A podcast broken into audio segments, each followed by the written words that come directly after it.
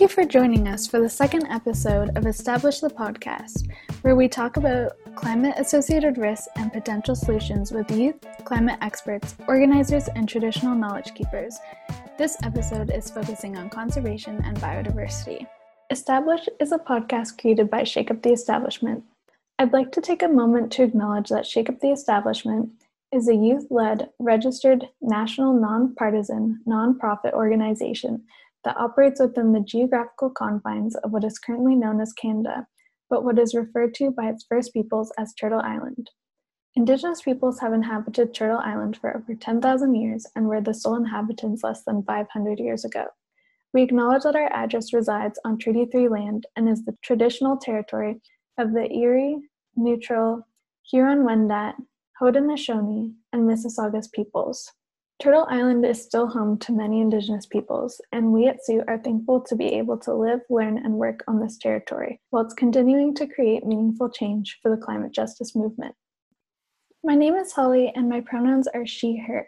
I'm a science researcher at Shake the Establishment, and I've been able to write about mountain pine beetle and invasive green crab and their impacts on the environment, biomass energy in Nova Scotia, and Canada's marine protected areas, among others. My name is Anna. My pronouns are she and her, and I'm a political content researcher and writer with Shake Up the Establishment. So I work on researching and creating resources like blog posts, informative social media posts, and primers on topics all across social justice and climate justice and climate change topics. So I've worked on topics like environmental racism, the Environmental Racism Bill C230, and Canada's efforts to protect the right whale. Joining us here today are Soren Bondrup-Nielsen. He is the president of the Blomidon Naturalists Society, an author, and a retired professor of biology, as well as Riley Scanlon, who's the program co- coordinator for the Blomidon Naturalists Society and an active participant in other conservation efforts in Nova Scotia. I might just add that we are sitting here on the unceded territory of the Mi'kmaq um, to add to what Anna was, was talking about. So it, yeah, so it's the traditional and unceded territory of the Mi'kmaq. Would you like to talk about some of your experiences within the conservation space and maybe some of what you've learned so far? Well, I guess feeling kind of new to this space because there's so much work that's been on the go for so long. Um, and really, I feel like I'm I'm in a learning phase. I'm learning about the work of so many people. I think there's a lot of really um, interesting and incredible work going on, but that it's kind of discouraging. Just thinking about all this uh, recent news in Nova Scotia um, around the Biodiversity Act, um, which was a really big uh, potential step forward, I think, for conservation in Nova Scotia. So I, I think I've been learning a lot about ways to organize and get people interested and learning and teaching others while recognizing that we need to do so in a sustained way personally and as as people organize and work together in that we have to stay t- determined and um, committed. And sorry just before we go to soren riley do you maybe want to go into a bit more detail about what the biodiversity act was just for our listeners who maybe aren't from sure. atlantic canada or nova scotia who might not necessarily have heard about it Mm-hmm. Yes, thank you. So th- that was a uh, bill set forward um, by the D- Department of Lands and Forestry, uh, essentially creating how to, how to explain it, creating a framework to um, conserve biodiversity in Nova Scotia specifically. Um, and so it created a certain measures that if, say, a certain species at risk or rare ecosystem was in, in identified in an area, then, then it had to be protected in some way or some development couldn't continue because of that. So it was kind of like a protective framework um, for biodiversity. And um, in certain stages throughout the process of that bill going forward, it was redacted, I guess, or edited, and certain key components that would have given it strength to protect biodiversity were taken out. Yeah, as I understand it, it's a pretty complicated topic. Awesome. Thank you, Soren. If you want to maybe just talk more about your experience within conservation work as well, we'd love to hear about it. Well, my experience goes back a long, long way. And, and I've, I've always been concerned about conservation and, and biodiversity. And when I started at Acadia in 1989 uh, in the biology department, and for 27 years I taught conservation biology. Yeah, every single year I taught it, and um, I think that the the struggle with conservation is not trying to get the concepts across. It is more trying to f- figure out how to counter our economic model that is so based on extracting resources um, from the ground, from the land, from the sea, you know, everywhere. And, and we always assume that that activity um, supersedes any other activity because it relates to our, you know, GDP, our economic um, uh, status in a sense. And this is why the biodiversity bill was watered down because it was big industry that came in and said, wait a minute, this is going to impact jobs, this is going to impact our ability to make money, so therefore you can't do that. And the government folded to that so that in the end the bill only applies to crown land. Um, and and this is this is always the case. So I think when it comes to conservation, it's a matter of picking the way to really get the information across. And invariably, it's not saying that species are important and, and our livelihood depends on biodiversity. It's a matter of, of we need to change our mindset to accept that our economic system has to be within the ecological system. Right now, the way we do it is our ecological system are seen within our economic system, and therefore the economic system always wins out.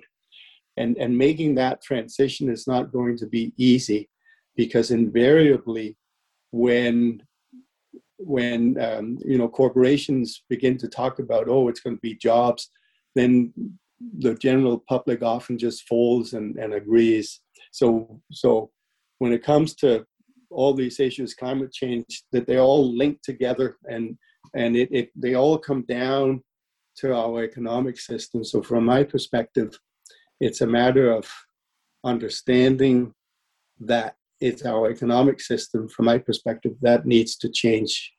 Uh, we can't just say we've got to protect species. Everybody would agree with that. However, when the economic system supersedes that, then we're not going to get very far. Yeah, absolutely. So now that we've kind of established like where you're coming from with this, do you guys remember what was the first thing that sparked your passion and your interest in conservation and biodiversity? This is a really interesting question because Riley and I are working on a on a on a book about the Acadian forest, and the first chapter in that book talks about how we became interested in forest biodiversity conservation, etc. And and uh, and I think for both Riley and I, it started out the same way. It started out as little kids.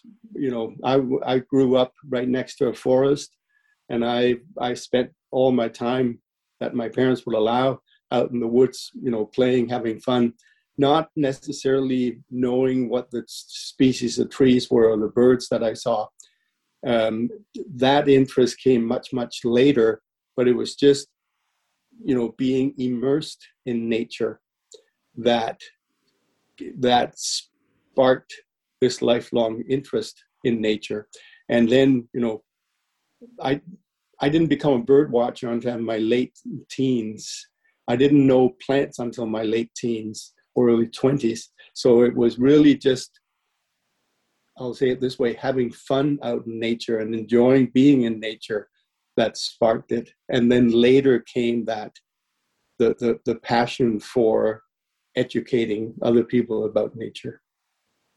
So similar to Soren, I really first um, just became interested in nature as a kid, um, which some people find surprising because I grew up in the middle of Toronto but I was very fortunate to have gone to summer camp during the summer, which was always kind of the highlight of the year, um, where it was just a space to, to essentially play outside. Um, and I was so lucky to have had that. But I might add that I think and and as I went on to study the environment, um, it grew into sort of a more formalized interest in in that I was understanding how it worked and what species names were and that sort of thing. Um, but even now that I'm I'm in Halifax, um, I don't necessarily have a large forest that I can just walk to to go spend time outside. Um, but I've been learning about a lot of different ways to kind of connect with nature. Um, and so now it's even just starting to hear all of the different birds coming back and the little critters and grass. Um, so it's really evolved over time, but originated from a place of just play and joy outside. Yeah, yeah that's amazing.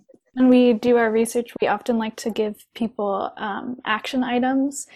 And another researcher, Isaac, and I wrote an article for Green Teacher about like um, how you can communicate about climate change without causing like too much eco anxiety and eco grief and things like that. And one of our action items is just like go out in nature, like, any connection you can make, even just talking about a bird you saw today, which to some people might seem so almost like intangible or such a drop in the bucket, but it does really feel like it's a it is an important baseline because you have to be connected to nature to want to fight for it. Do you feel that way? Mm-hmm.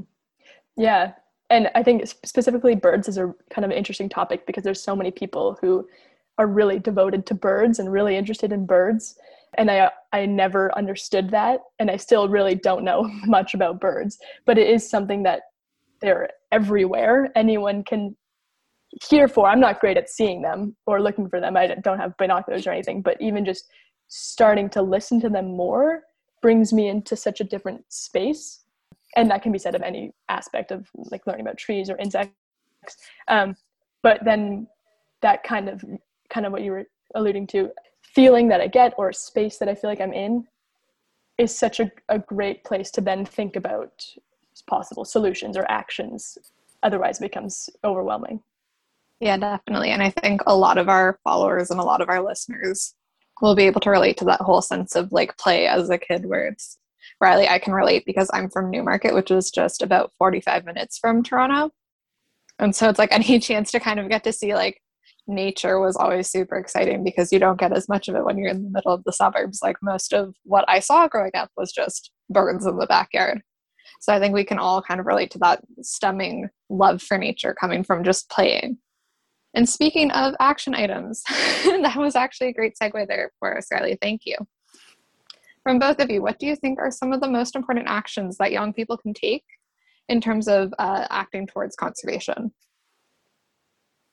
this is something uh, Soren and I have talked about a lot, which is kind of the purpose of this project we're working on for the Acadian Forest region is how do we how do you kind of mobilize people and get people to, to care about this and want to do something and i think it well yeah I, I think it really comes down to this idea of feeling connected to nature um, because of course if you if you don't really care for it then um, i'd be hard pressed to believe someone is going to take the actions necessary that uh, necessary to protect nature. Um, so if you don't care, probably not as not a lot is going to get done. But also, a connection to nature is, I think, what sustains people's actions. So to prevent burnout or feeling disconnected from the issue, people need to um, remain in touch with the, that reason why they first became interested in it, which I think for a lot of people comes from play and interest and wonder.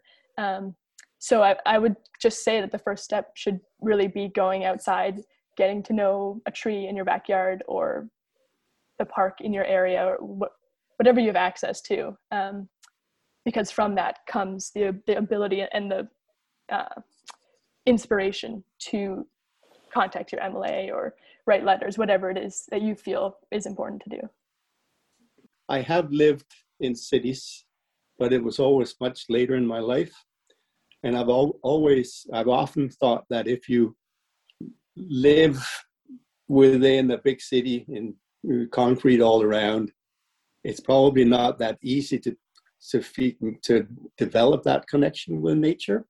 However, nature is always all around you. So even in, you know, in, in a in in downtown Toronto, there are trees and parks and and and and you know insects walking on the sidewalk. So it's a matter of developing uh, curiosity to investigate um, nature around you, no matter what it is. So, but I do think it is a little bit more difficult if you never get out into um, outside of a city. I, I, do think, like Riley said, um, she, she, went to to like summer camps and went canoeing, etc. Um, and like if that could be made available to to more kids, I think that would be wonderful. I know that in Toronto right now there is the the Rouge Valley National Park. Like it's been made into a, a national park in the last five years, ten years. I'm not sure, and I think that's an amazing move on Parks Canada's um, initiative because, like traditionally, we think of national parks as being, you know, pristine wilderness areas, but I think having a the Rouge Valley National Park is is phenomenal. But there's a possibility for, for kids in the city to to go and be surrounded by trees, nature itself. And and I, I think that most most people, if they if, if once they get out in nature, it, it's awe inspiring um, because of everything that you that surrounds you. And it's a matter of just being being open to all the things that you can see and observe and begin to ask questions you know uh, about it unfortunately so often nature is being portrayed as being dangerous or not pleasant because you know there are mosquitoes that bite you and bees that sting you and etc etc uh, which is unfortunate because that gives you an aversion to nature uh, so being told about all the fascinating lifestyles that various organisms have uh, would be be so important. But ultimately, one does have to get out into nature. Yeah, absolutely. And I really liked your point about like the danger of nature that sometimes gets communicated a lot. Yeah. Like I know growing up it's like we used to have like the service that would come to our mall during like March break where it's like they'd bring a bunch of different animals and it was called Zoo to You. Right. And so it's like I know that I had friends whose parents would be like, No, you can't hold the snake or like don't go near the yeah. tarantula, it's dangerous. and like I'd walk up with my mom and my and they'd plop like a giant like python into my arms and my mom would be there like snapping pictures. So I think a lot of it comes from circumstance as well. And I think you're yeah. absolutely correct and kind of overcoming these fears and understanding that like nature is such a vast beautiful thing and we need to experience right. that. Yes. Yeah i also think it gets into kind of the issue of inaccessibility and barriers to nature because we know like within an urban environment that green spaces are not evenly distributed along class and race lines. Um, so that might be hard for someone who's a child or anyone like living in a space that's devoid of green space, whether it's not connected to nature, because all the health benefits that that brings, or um, but there definitely are organizations out there, including Street to Trail, which increases accessibility to nature for marginalized adults in Toronto through day hikes and multi day camping excursions outside the city. Indigenous Women Outdoors, which helps Indigenous women to come together, feel safe on the land, and become leaders in the outdoor industry, and Flock Together, a bird watching collective for people of color. And so, from both of your own personal experience now, like what advice do you have for youth who are interested in conservation? I think it's a, it's a bit easier for youth to kind of come into the conservation space and understand that like if this whole ecosystem dies, then we are going to be impacted. Um, so I think getting behind that idea for some generations can be tricky, or, or, realizing that you have a part to play in that. So what you do will have consequences. I think youth tend to have a better idea of how that works and their own role in that. So I, I think it's really important to get involved in a way that is sustainable for yourself because it can become super overwhelming when you start to realize everything that's going on in conservation. There's a lot of really great stories, but there's also a lot of sad stories. So I think getting involved with groups that you agree with and that are doing great work and, and there's so much going on i think um, it's really easy to miss it but once you start hearing about all these different organizations um, it's incredible all that's going on so i guess for youth it would be to, to get involved in something that you agree with and can do so in a way that you're still going to enjoy and have fun with. Yeah i think it's so important to maintain an optimistic perspective and not get worn down by all the sad things that one hears. And and unfortunately we we tend to hear mostly about sad things um, but there isn't and because like disturbing sad things make news happy things often don't make the news. And i think it's important to get out and and and uh, like be in nature and to see that there's still lots of it around and it's not doom and gloom. I think it's important for youth to really embrace the concept of this that everything is interconnected because that is something that the older generation i think has a hard time understanding that things are interconnected because our worldview has has uh, kept telling us that nature is made up of parts and those parts are independent of each other uh, and they may inter they may work together but they are ultimately independent parts. And there are no independent parts in nature. It's all they're all connected. So to really understand and embrace that concept, I think is is is critical.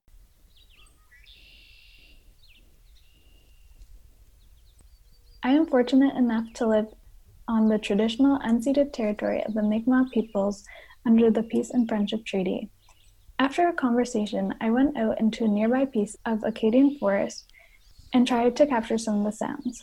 I'm near a wetland about half a kilometer away from the road, and there's actually an osprey nest nearby.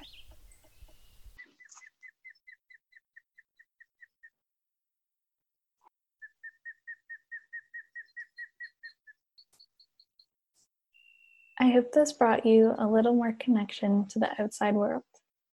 Soren, as a retired professor, and Riley now as a past student, was there ever an aspect of intersectionality in your work and within your education that was kind of brought in while you were still within academia? Because I know personally, I just finished taking conservation biology last semester and we had like 12 weeks of lectures and we had one like hour long lecture time devoted to indigenous systems of knowledge and systems of thinking and like that was kind of the first time that was brought up within my entire education out like within academia and within the schooling system and so I was just wondering if Soren, you ever managed to bring that in the classroom or if it was more something that came after you retired. And Riley, if that was ever something you kind of saw within your education, or again, if it's something that kind of came after. When I taught conservation biology, I always tried to get other people to come in and give guest lectures. And I, um, at Acadia, I had a, a Mi'kmaq student. I've had two Mi'kmaq students uh, during my time, and I had them come and talk about their perspectives on nature. So whenever I had the chance, I would try to bring in different perspectives. Um, there was a prof at Acadia who taught comparative religion, and I often like he would come in and talk about the religions of the world and their their perception of nature which was always really fascinating. So, uh, as much as possible, I always try to get in different perspectives. Yeah. That's brilliant. I think yeah. it's super important now. And especially, I think we're starting to learn in a lot of academic systems as well that it's like we have to move sometimes outside of those like primary resources and like peer edited journal articles and look to lived experiences to see. Yes. But it, I think it is so important to bring in people who have lived the experience to talk about you know whatever it is. So uh, i studied environmental science was my program. In hindsight such a i think land-based study you would think would incorporate indigenous knowledge but i i can't really remember any lectures that definitely no courses dedicated to that or even to two-eyed seeing. I, that was a term i hadn't come across until after i graduated. Yeah i think really the only time where we talked about indigenous experience was in i took a course on environmental impact assessment but that was kind of it was really important and it's something you have to do but it, it felt upon reflection kind of othering in that it was more how are we impacting this local community? And i think genuinely wanted to help but it was still this idea of we are here to do science and not not a, not a collaborative not a genuinely collaborative approach which I, I guess i haven't really thought about and this is an interesting question but it's I, it's too bad that it wasn't incorporated and i hope it is at this point. Thank you for your answers. Yeah i think it's really an important conversation to have especially with two people who came from the academic stream. I did my thesis on something very abstract in a sense and a little philosophical, which was the nature culture dichotomy that we have probably more in Western Eurocentric societies where we think we're separate from nature, and how that's worked in a lot of ways is that we think we can control it. But also, to me, that's a total false dichotomy. Like, we are nature. Some people argue that we are nature or that everything is culture, but I really just like to take those lines away. And I think that when you take those lines away, it's also has an interesting impact on like what is this idea of pristine nature? It doesn't really exist, right? Um, because yeah. it kind of erases like indigenous communities that were here pre um, Columbus and like takes them off in a lot of cases for national parks like actually removes them from that land and then says, this is just nature, right? When in, in fact it was shaped by culture, just not European culture. That maybe ties into what we were just talking about. Yeah. No, I think that's Holly, that's really important because when we think of making protected areas, parks, whatever, it's always like there are no people in them. Or if people are there, they're removed. This is so unfortunate because that emphasizes the fact that we humans are separate from nature, which, which we are not. And uh, I don't know if you've heard about the concept about conservation refugees, but in, in many places when parks are created, whoever lives there or lived there are removed and made to live elsewhere, is where the, the refugee concept comes up. And I think it's it's so ironic here. These people have lived sustainably on that land for thousands and thousands of years, and then we decide to put a park in place and and ship them out. So so Holly, you're absolutely right that that North American perception of conservation is to remove all signs of people from from the area. If you go to Europe, many national parks in Europe they celebrate the, the human artifacts and, and the fact that people live there, which is so different from here. And I'm afraid that this North American concept of wilderness that is pristine and does not have people in it is spreading around the world, which I think is very sad because we're never going to protect nature by removing people from nature. Yeah, absolutely. And Soren, thank you for touching on kind of that history with national parks. And I think it's also such a shame that it's like we're removing these voices from these protected areas as well, because I know we have a resource on our website at um, shakeuptheestablishment.org. And I think it was Aiden, one of our other uh, scientific content producers, made this amazing resource on Indigenous impacts on conservation in which Indigenous run spaces had such a higher level of biodiversity compared to those run by like Eurocentric and Western perspectives. So I think it's such a shame that it's like we're still we're still seeing these voices blocked from these spaces. Yeah. So at SUIT, we focus our research on climate justice and aim to center the human impact of climate change, which is not evenly distributed but is largely felt by underserved communities and amplified by intersecting lines of oppression. So I was just wondering within the biodiversity and conservation spaces, what do you think are important impacts uh, on people and communities to consider? And also, how do you visualize a just future moving forward? We have to have, like, there's so many marginalized groups of people, and they all have to be they all have to be contacted and brought along and, and become part of the um, movement of conservation. And, and like I think it was mentioned earlier, that marginalized peoples are often the ones who are impacted the most by either climate change or where garbage dumps are placed or where you know minerals are extracted you name it it goes on and on and on. And and as long as we don't have an equitable society it doesn't matter what we do i don't think. We have to understand the importance of, uh, of inclusion diversity and what's the other term equity? Because if if you don't bring everybody along then it's not going to work. Mm-hmm. I, I think this is what your question is kind of touching on is that we can't truly have environmental protection or justice without addressing all of the other issues in our economy and in our society. Um, yeah. Yeah. I think so.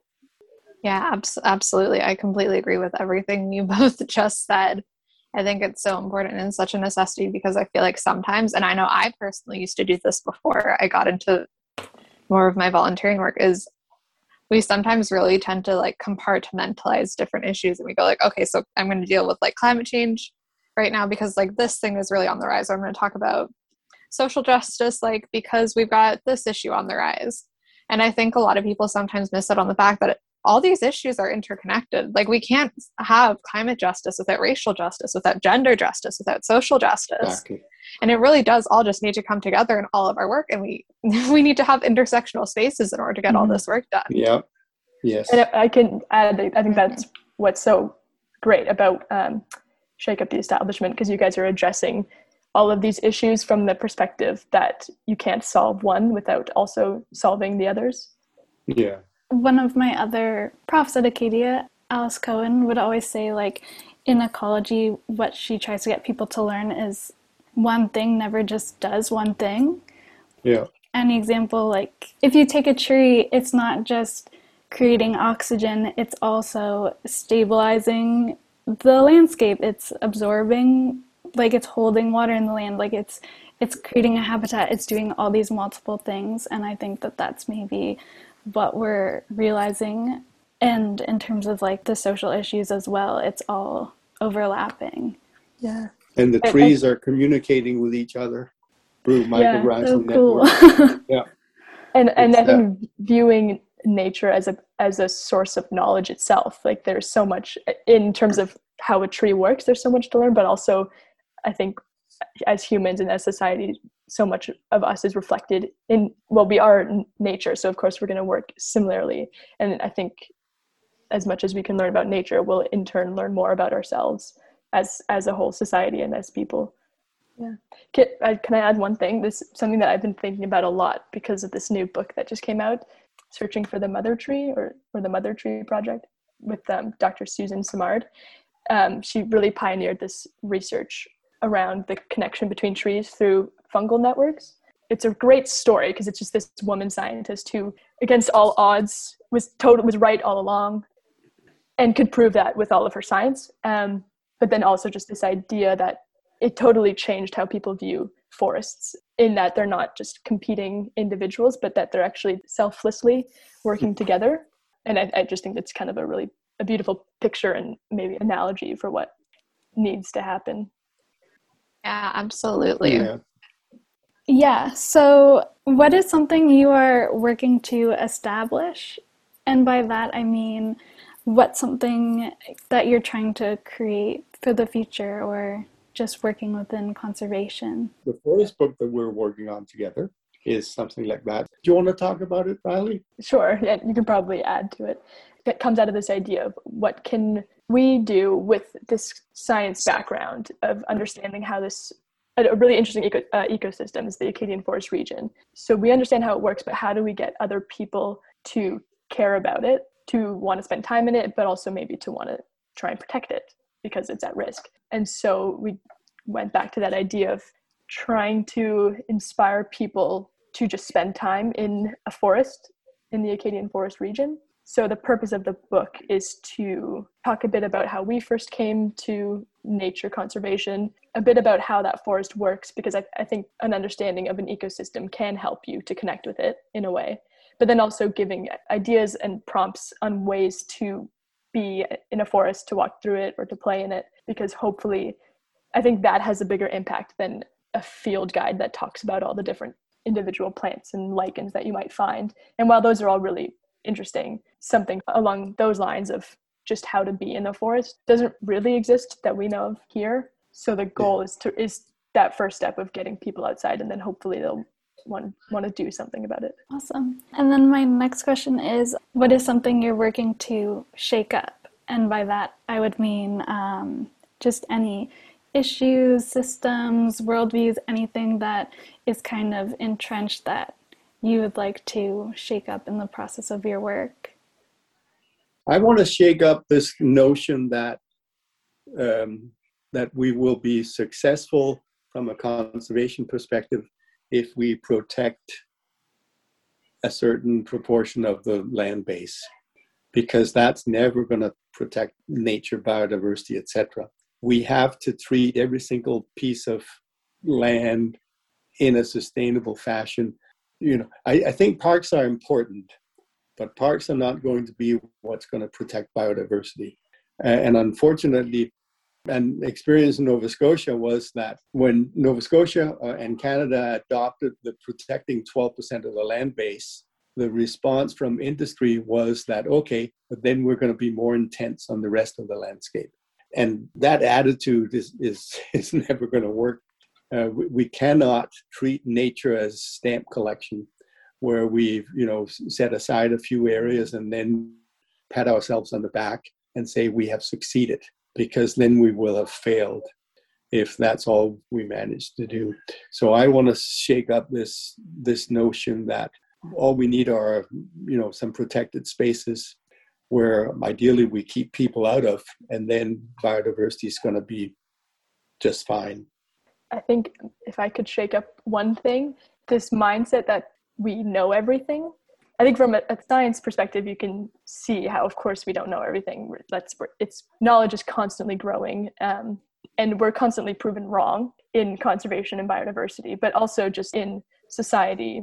Um, we're wrong about ways of knowing or doing science. We're wrong about how our systems work, and so getting away from this idea that what we're doing right now is right and and we know that is uh, I think something that needs to be shaken up.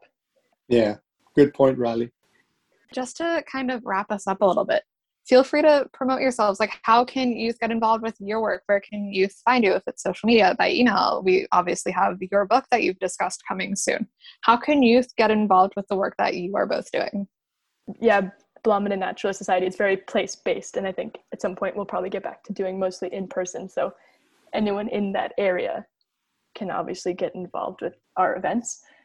But otherwise, I mean, I think there's nature groups really ev- everywhere ac- across our country, and we're pretty lucky for that.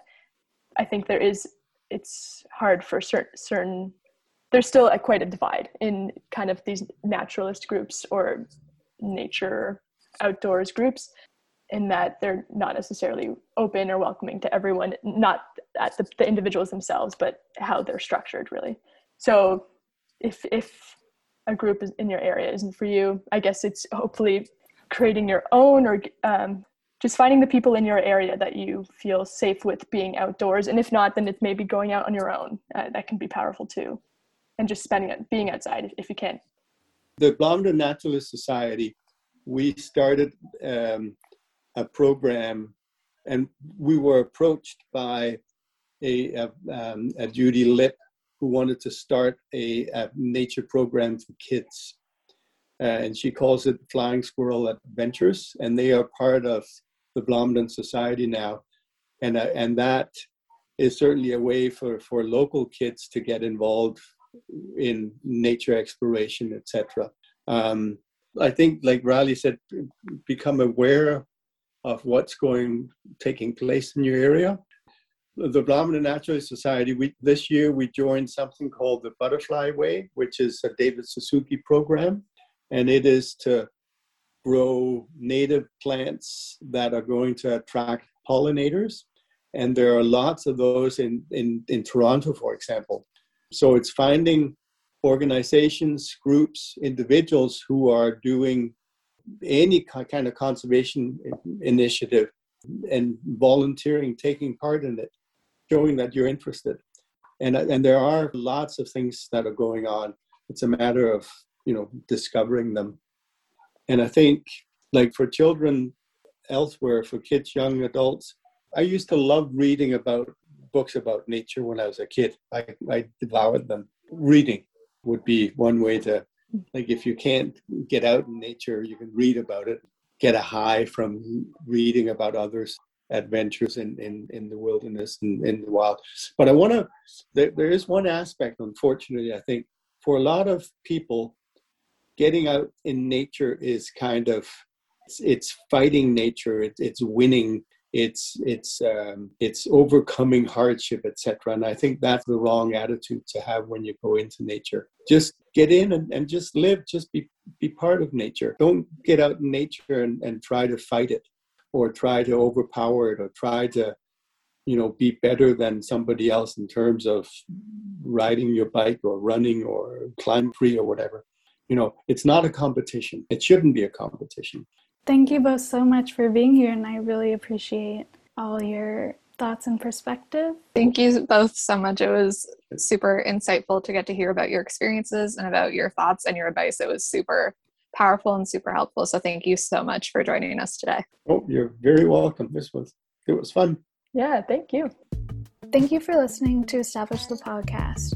Thank you to Greg Markoff for donating his time and music. All music you hear in this episode are Greg's original compositions.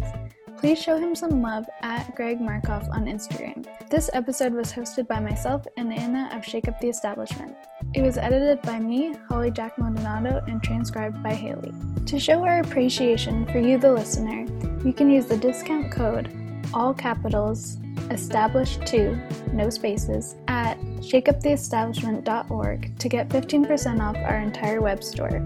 If you have any notes on this episode, have a topic you'd like us to cover, or even think you'd be a good guest, contact us at research at shakeuptheestab.org. We hope to see you back soon.